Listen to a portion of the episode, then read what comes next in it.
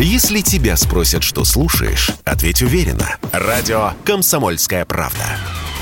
Ведь Радио КП – это эксклюзивы, о которых будет говорить вся страна. «Между строк» – проект Радио КП о самых актуальных книжных новинках – Сегодня в нашей программе речь пойдет о книге «Тайные войны СССР. От Сталина до Горбачева». Это уникальный исторический альбом. Его совместно подготовили медиагруппа «Комсомольская правда» и Российское военно-историческое общество. Работа над альбомом шла больше года. От задумки и сценария до воплощения идеи, от кропотливой архивной и редакторской работы до получения тиража из типографии. К участию были приглашены ветераны боевых действий разных лет, принимавшие непосредственное участие в локальных войнах и конфликтах конфликтах, о которых идет речь в книге. Автор работы Владимир Долматов. Он рассказал, что на страницах книги «Тайные войны СССР от Сталина до Горбачева» собраны около 500 подлинных документов, еще недавно имевших гриф секретности, а многие фотографии из личных архивов свидетелей и участников событий того времени и вовсе публикуются впервые для широкой аудитории.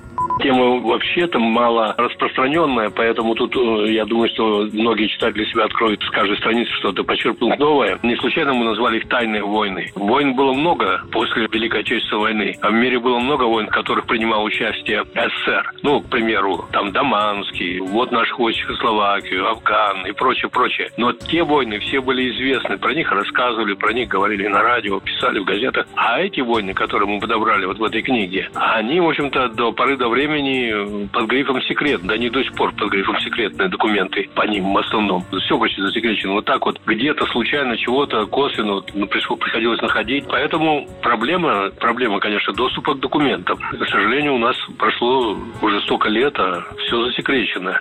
Холодная война породила десятки локальных войн и конфликтов, во многих из которых негласно принял участие Советский Союз. Наши парни воевали под своими и чужими фамилиями в небе Китая, в джунглях Вьетнама и Никарагуа, под солнцем Эфиопии и Анголы. Самый интересный раздел его книги, по словам автора Владимира Долматова, посвящен Корейской войне.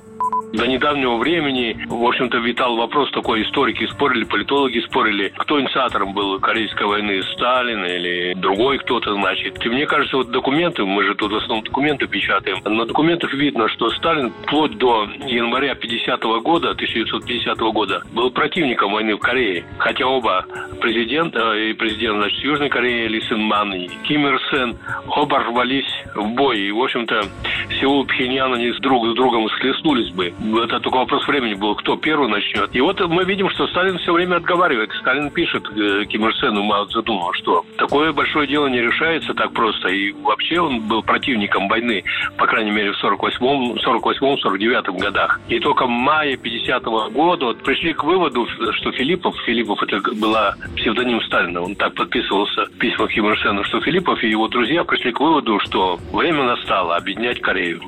Найти и купить книгу «Тайные войны СССР от Сталина до Горбачева» со скидкой можно на сайте shop.kp.ru. Уверен, будет интересно. Желаем вам увлекательного чтения и до встречи в эфире, где мы расскажем о другой новой книге. Радио «Комсомольская правда». Никаких фейков, только правда.